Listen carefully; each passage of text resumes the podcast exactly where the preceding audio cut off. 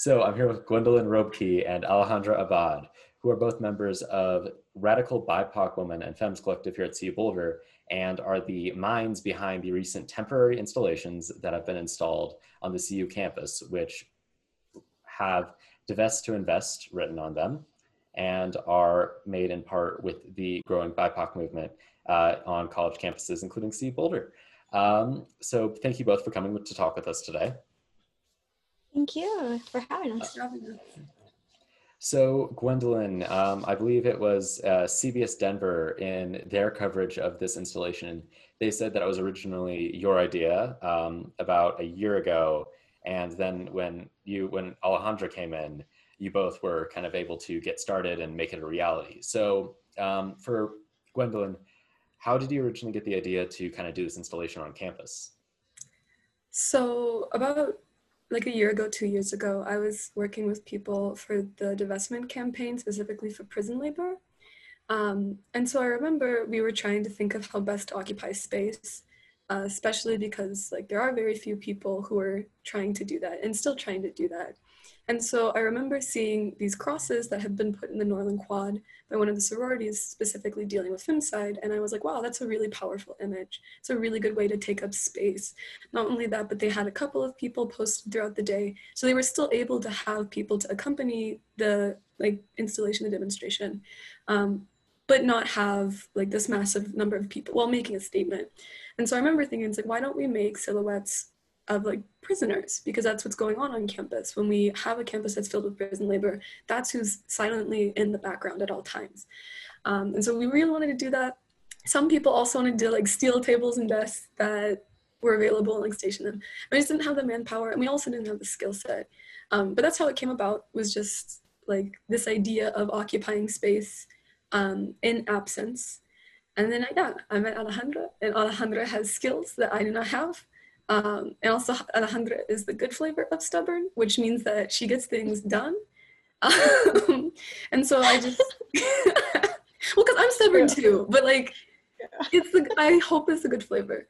Um, it is. But, but it's like, because Alejandra, like we had met before, again, we had been making signs for um, Lupita Montoya and what was going on with her being denied tenure and this like flavor of prejudice at the university. And so like um, fast forward like a couple of months and we like meet again and then it's like okay like clearly you want to be a part of this work. Do you want to be a part of radical bipoc women and femmes? And Alejandra's like oh yeah.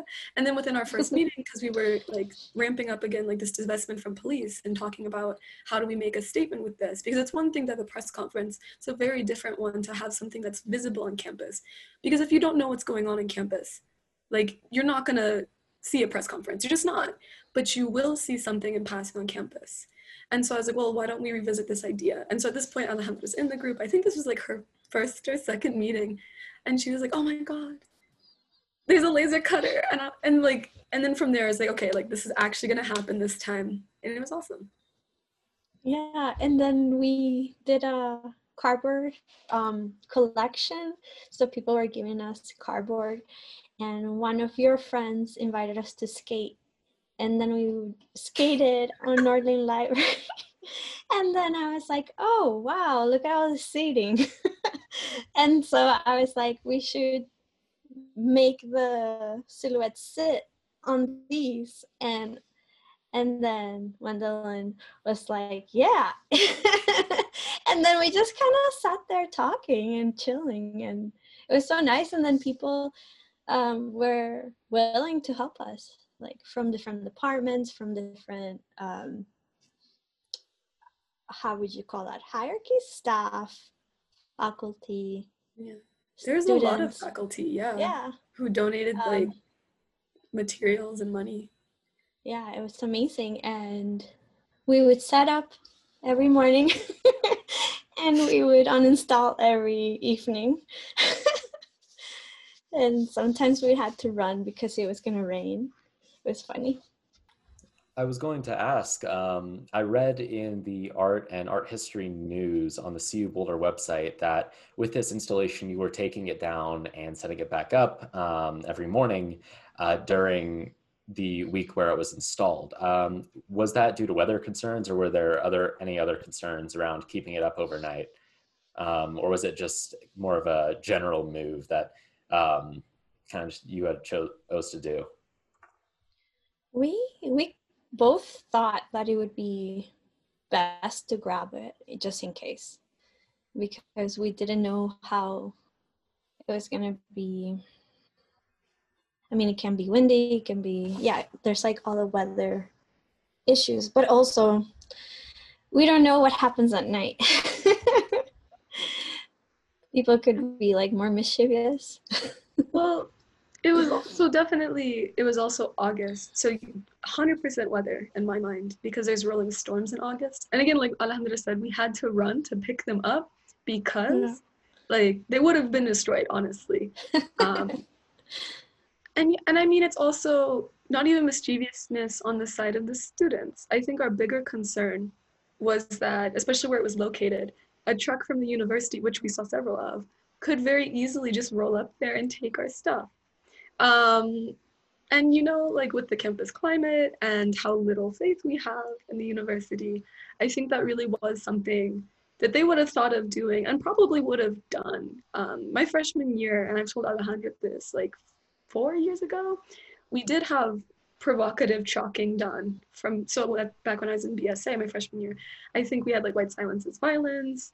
Um, this is like on stolen land like just you know general slogans and we had chalked it the night before. Probably by 8.30 in the morning they had already washed all of it away. Um, and their and their like reasoning was that we had like written on a building which we did not. They were they washed all of it away. And they're like well it was really inflammatory and we got a call about it. And so i think that's also it. Like we don't trust the university for good reason. Um, and we would like to you know as you've seen reinstall these. So yep. Very calculated. Yeah all all the what ifs were covered.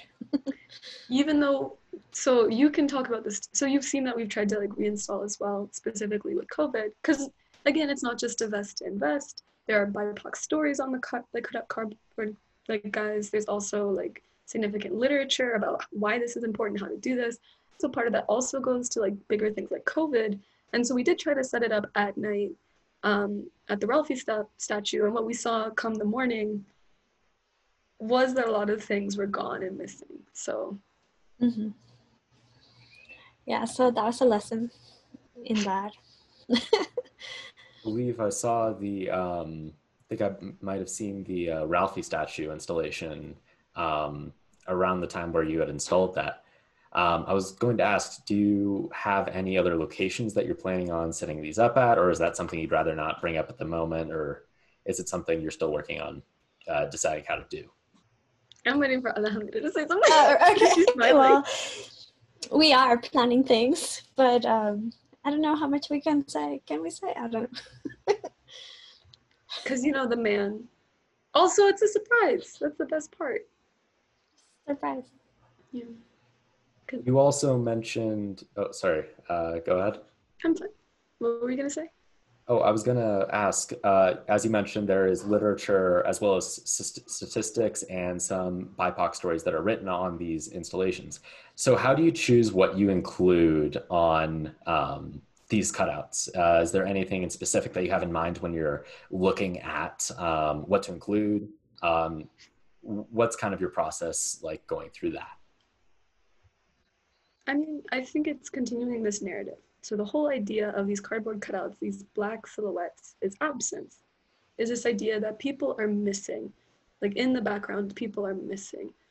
Um, and then taking that background and bring to the foreground. And so some of the things that we're talking about when people are missing in our stats is graduation rate, retention rate. So we pick things that are like, again, what like why are these people missing? So here's the retention rate. Here's the raw number that you can associate with the people who are absent. And then to accompany that raw number, here is a story that might explain it. So it's like, okay, like black people are not as graduating as much from here. That's a number, which is good to know. Like you can see it. And I think some people like that works better in their brain. But then other people, it's like, okay, but why? Well, here's the why. Here's a story where someone was yelled at on campus to the point where they don't feel safe anymore. Here's a story where someone was like verbally attacked and all of these things. And so I think that's why, just again, this rich narrative of absence. And I, I mean, that's how I take it. How do you think, Alejandra? I definitely think collaboration was a big part of it too.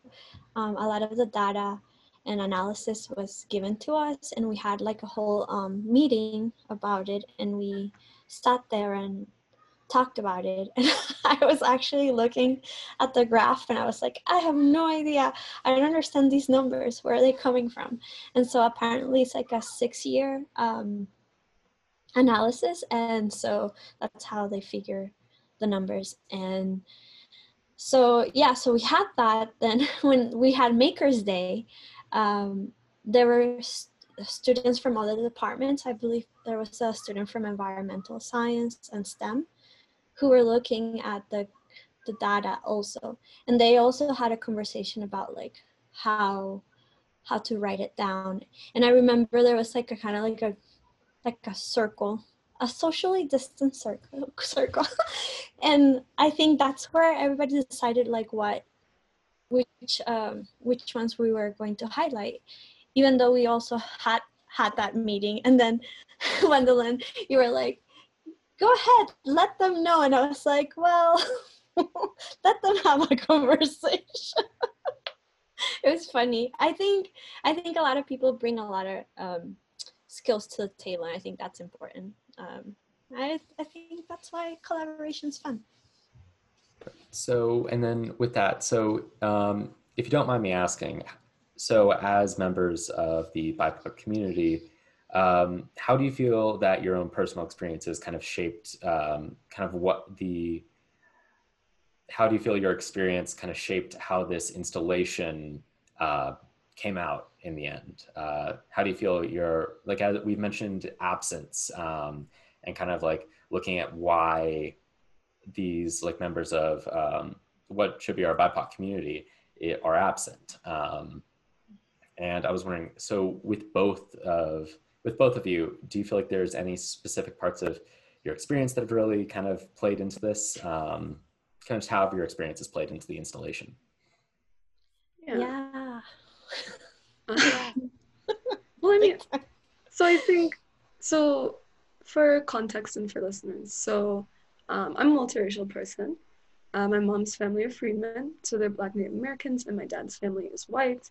And then I also am very, so I'm really fair. I'm a very fair Black person. I'm also a Black person who goes through um, the pleasures of ambiguity. So my experience on campus has been very different than a lot of Black people's experience on campus, 100% and the spaces that I've been present in. And so I've never, like on campus, I've never fully felt, um, I haven't felt absent per se. What I would say is that I've felt uninvestigated, which is to say that stories like mine aren't represented in classes. Like in my Native American Studies class freshman year, we didn't talk about freedmen. And whenever I brought it up, it was very aggressive. Or it was assumed because I was already a different flavor of other, then um, somehow I was still represented and so there's definitely a lot of power that comes with being a lighter skinned person. There's a lot of mobility with having a white father and being reared in whiteness in that way. But I think what I put in the silhouettes is this idea well, there are people who are having these much different experiences of BIPOC identity um, that have to do with a different flavor of visibility than mine. Just because, like, well, again, like I joke with Alejandra, most of the hate I get on campus has been in instances that have very little to do with me um, background wise like when I like I tell everyone this story, like I got yelled at in the Natural History Museum when I was with like my friend Muhammad, and this dude was like, "Oh wait, this is radio." He said like, "F Palestine, I'm pro-Semitic." To me, he was yelling at me, um, and has nothing to do with me, but it's this again perceived identity, and so I think that's also why they're like not BIPOC that are like painted a certain way. Like it's not to assign people a specific flavor of BIPOC identity, but again, this ambiguity because when we're talking about BIPOC identity, it's never as cut and dry as like, oh, so you're black and you're this. Oh, so you're indigenous and you're this. Oh, so you're Latinx and it's this. It's that we have very rich identities that often cross lines. And so to also have like that like silhouette, like the just plain black, is to also leave it up to people to read. Because while there are specific stories from Latinx people or black, like BIPOC people are missing on this campus, not only from these groups, but because of them being in groups that are hard to classify. Like the Afro Latino does exist, the Afro Indigenous person does exist. Um, and again, multiracial people exist. And that's not reflected in their statistics. So even when we were going through statistics trying to look for graduation rates, they don't have a multiracial category when we're looking at that. So they're probably, you know, either assigning you to whichever one they've chosen or are they just like throwing away data? So is it like when I'm like assessed for my graduation success, will that be black or will that just be like whatever group they pick for me? And so I think that's where I put in my experiences. Again, like we are already like multi-story people as BIPOC folk as well. And so just trying to complicate it even further, like even the statistics we pick don't represent me because I'm not even present in those statistics. Even how I'm treated on campus doesn't represent me because it'll be assumed to be something that I'm not. So yeah. Yeah, I, I like to say that in as a graduate student in the art department, I was really um, shocked to see the lack of diversity. Um, and also, they need mandatory anti-racist training like ASAP. Like it's insane. um, so yeah, all those things like influenced me. Um, when I first came, there were more BIPOC students in the ceramics um, area. and then as they graduated, there were no attempts to give scholarships in the outreach programs at all. So therefore, there's no BIPOC or rural students in the ceramics area. And so if you look at the ceram, um, if you look at the art, art and art history graduate students, you can see how undiverse. And like, and when I say diverse, I, I also want to emphasize like, like racial equity because like Gwendalynn said, um, if you're fair skinned, that gives you a lot of privileges. Um, when I first started my semester at CU, I brought my Jamaican friend to to kind of shadow the campus because I wanted him to apply to the photography program. And I reached out I reached out to one of the, professors and I said, "Oh, I have a student that is interested. Uh, would you like me to put you in contact with him?" And he answered, "Nobody did that for me. Why should I do that for him?" And I was like, "Okay, well, there's no outreach here." and also, I'm I come from uh, all, like a lot of my friends have different flavors, so it was kind of shocking to see how how these spaces are designed to be and stay white. so yeah, that's kind of concerning. So Alejandra, you mentioned kind of anti-racist act, uh, kind of like anti-racist training. Um, so if you don't mind me asking, um, on a personal level, do either of you feel like there has been change since um, these, uh, since with these BIPOC conversa- these conversations about BIPOC students and about kind of like uh, divest to invest and race on campus. Um, do you feel like you've seen any change uh, thus far um, in your personal experience? For the graduate department, I would say yes, and I would also say no. I would say yes because they finally took us seriously and they are willing to work to implement changes, which they're working on. And I say also no because it took so much for them to meet with us. And I had to have in the meeting uh, a counselor from OVA also. And I had to also have the Denver Post. so you can imagine how like not seriously seriously we were taken because we were trying to make emphasis on how important it is to divest and support and to have all these trainings and they kind of don't really see the importance of that, which is really sad. And um, for uh, Gwendalynn, uh, do you feel like you have seen change uh, during this time, or do you feel like there has not been any any change yet on a personal um, in your personal experience? Um, I think they're scared. I think that's the one big change I see is that they're much more afraid, and I think that's good. I think that's slowly driving them to put more pressure on some of the points that we've asked. So we've seen like magically certain things are appearing, like another counselor position specifically for multicultural things. Like we're seeing magically like money is coming out of nowhere um, and being put towards some of our efforts. And so I see that change is that they're recognizing that they're on the failing side of history, which again, every time we do an interview and people like, do you think this will happen? I'm like, well, it's gonna happen. I don't know if it's gonna happen this year. It's just like, do you wanna look foolish and behind? So again, I think I see a lot of fear um, because they know they're wrong. And we're also in the middle of a pandemic that is like they're also like they're wrong on so many levels at this point Absolutely. in their approach to racial equity and justice that it's just like they're getting overwhelmed. And so I haven't seen the change that I want yet. I don't know if I will see it this year, but what I can definitely say is um, yeah, I don't think they I don't think people are as passive. Um, both on the administrative side and also students. Because let's face it, like I like I'm always weird about this. I'm like, this has been my whole college experience. I would have loved for this not to be my college experience. I would have loved for this not to be my life sometimes, I think. Because this is a waste of my time half of the time to deal with people who have not dealt with themselves and basically are damaged in of themselves and so damage others because of gender or race or sexual orientation. And so this has been my whole life. And then coming right hot into college, this was my whole college experience. And still I was expected to be in several scholarships, to maintain GPA, to maintain like research and all of these things. And so this isn't new. Um, and the only thing I have seen change is that people are slowly getting more and more ashamed and more and more afraid because they're realizing what they're doing is shameful. Um, and I know Alejandra, like we had a meeting, it's like shaming people is not the right. Well, some people are just going to be ashamed because what they're doing is wrong. What they're doing is violence, and it always has been. Um, and so yeah i think that's what i'm seeing more is people really and truly being ashamed of what they're doing to other folks or not doing by their inaction which you know what we can use because if because what we've seen is like a lot of random rich people who are white and old they're like oh like i have millions of dollars. Let me like pour a million dollars in the into the miramontes arts and science program out of nowhere. Like they could have done that way before all of this. Um, so yeah i don't know like small changes definitely important because it's setting a tone but i want to see more.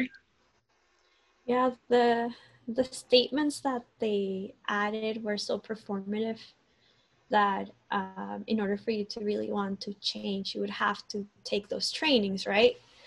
To learn to be anti-racist and you would have to want to support the demands of the community. So that's why we're like yeah they are paying attention but will those professors really take it seriously and do their part? So when it comes to anti-racist training um, for students, faculty, uh, staff um, on CU, um, now know this is a very kind of like, this is a very large topic to address um, in terms of training. Um, so based on what you've seen in personal experience, um, what do you personally want to see um, kind of like taught as part of anti-racism trait racism training? Um, just kind of a personal level based on what you've seen. What's a lesson do you think that people need to learn? They need um, to learn how to decenter whiteness from and even black and brown people because what what does that even mean when we're talking about whiteness? When we're talking about all of this like we get it. Race is a social construction. Most things are social constructions but because we bought into this social contract and because we bought into fully this construction of whiteness across culture, what we see is this fragility that's allowed to white folks, again, from any culture.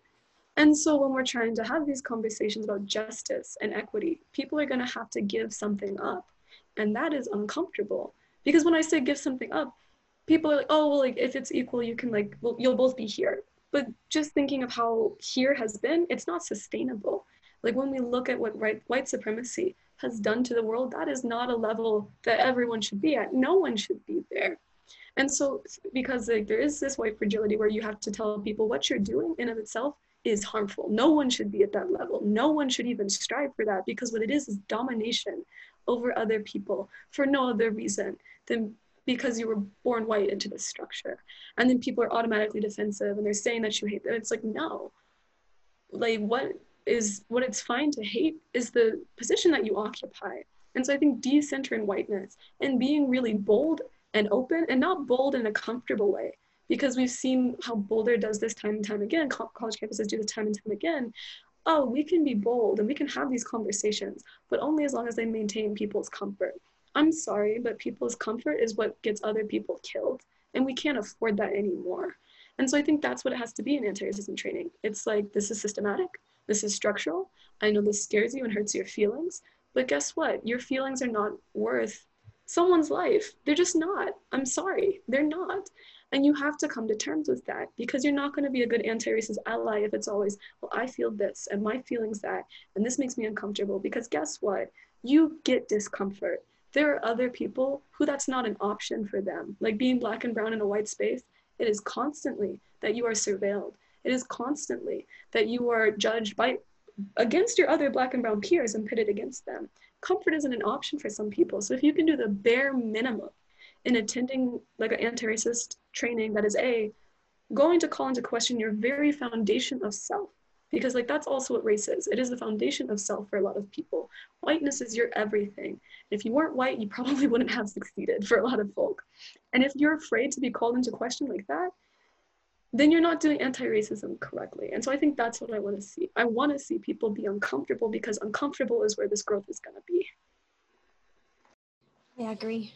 And i also think like a lot of training can go also towards um, understanding the bipoc experience because i think often um, when a bipoc person says hey this is wrong. We need to fix this or i this feels like this the the other person who doesn't have that experience looks at that person with surprise and dismisses that experience. And so, if you go to the mental health um, therapist, we don't have enough BIPOC therapists with BIPOC experiences. So, being the minority is a constant reminder of that violence right? Like if you think about like even where we are, like we are in Native American territories. So we are always reminded of that violence. And not even that long ago in 1974 with Los Seis de Boulders, that is violence. so we are constantly reminded that the absence is a result of violence against bodies, humans who have not been respected because this idea that a person who is white should dominate. That is that is the case. So that is white supremacy. So we've discussed kind of anti-racist action kind of what you we would want you would want that to entail. Um, now do, now you've mentioned also kind of the mental health um, aspect um, with there not being a lot of uh, BIPOC therapists. Um, now, I remember, I believe it was in the CBS article that it was mentioned also that um, kind of like you want mental health resources. Um, have you personally felt that there's been, you've uh, been affected through that um, factor of this issue, uh, mental health? Oh yeah, um, I personally have tried to get therapy. Um, and yes, I would say yes. I even tried to get um, couples therapy because it used to be that you and your partner could get get couples therapy, but apparently now they've taken that away. And so you have to kind of look it at like look for it outside. So there's a lot of like the type of help that you can get or the type of therapy you can get is not up to par for the BIPOC experience. Um, and yeah, it's like, yeah, I would like to be understood or like heard versus like looked down or like dismissed. And I mean, again, this is a system that breeds unwellness. Like not only in BIPOC students, because again, like I've told Alejandra and like a lot of people know, CU Boulder is notorious for how it isolates people and the propensity of eating disorders at this campus and all sorts of things. Like it is a campus that to everyone is honestly usually not ideal for like finding friends and finding comfort and feeling as if you have resources for mental health because even again even for the general population caps is grossly overworked and so compound that with bipoc identity though compound that with this idea of again always being surveilled as a bipoc person being the only one having people yell at you having people touch you unnecessarily knowing that if you undergo a sexual assault as a bipoc woman of color or femme of color there's almost no one you can report that to, knowing that if you do report it, it won't be acted on. Just all of those things coalescing to like also affect your mental health.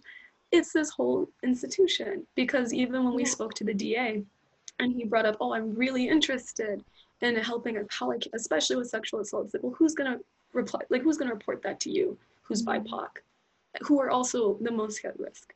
No one. And to have that weigh on your mental health as well, where you are at a campus where you're like up for grabs when it comes to just what can be done to you, be it by mentors and advisors in positions of power or just other peers.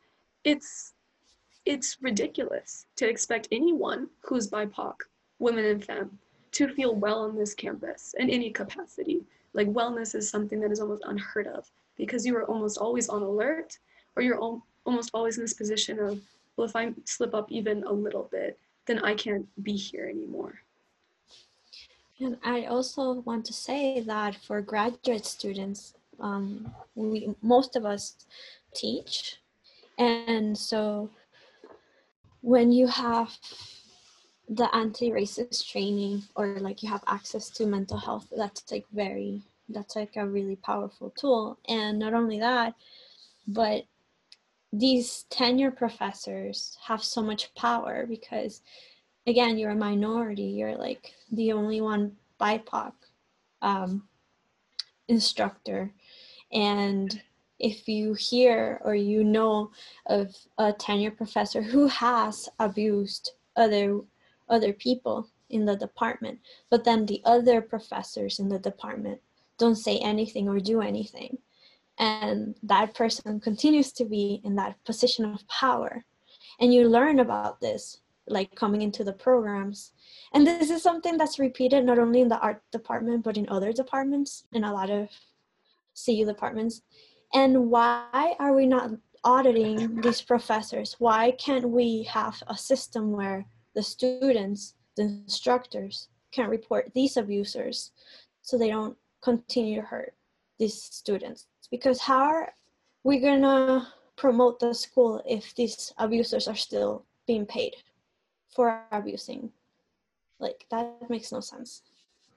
So we've mentioned the um, the radical um, BIPOC woman and Femmes Collective group. Um, what has this conversation, this recent dialogue that we've seen, kind of um, become more relevant on college campuses? Um, I guess if that's uh, one way to put it, um, just kind of the recent kind of conversations that have been happening. Um, what has that what has that that been like for them as a group? So again, I think it's recognized. So Radical BIPOC Women X and Femme, um, I started it when I was in Colombia, and by started I mean coalesced.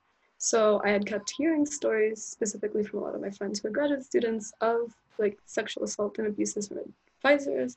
I'd heard a lot of stories of people almost getting pushed out of their programs. Um, and I myself, like, just like there weren't spaces specifically for BIPOC women and femmes, a lot of spaces on campus that are supposed to be for BIPOC folks end up having allies in there, which doesn't necessarily like work for a lot of people. It does not work for me.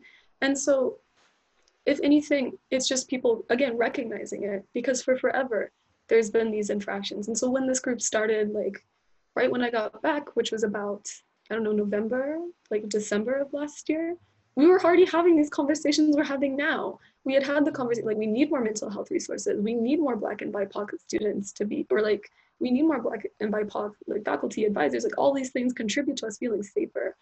Um, and so if i'm honest it's not that it, the conversation has become like relevant. It's just that people are again finally like we're all in quarantine and people just had to see it for what it is.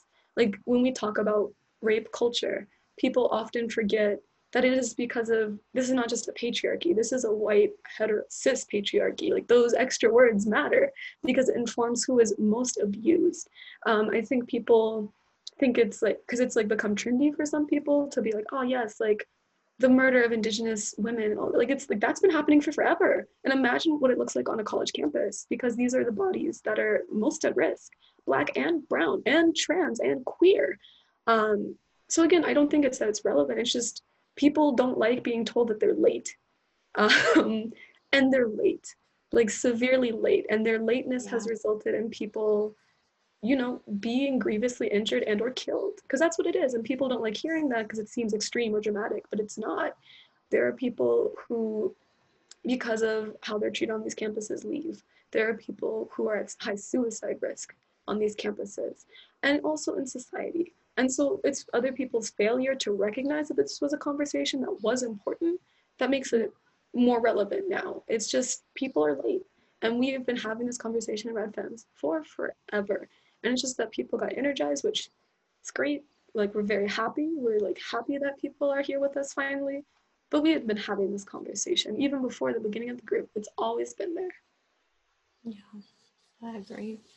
The it's like really it's really wild to see how like there's so much resistance for being trained.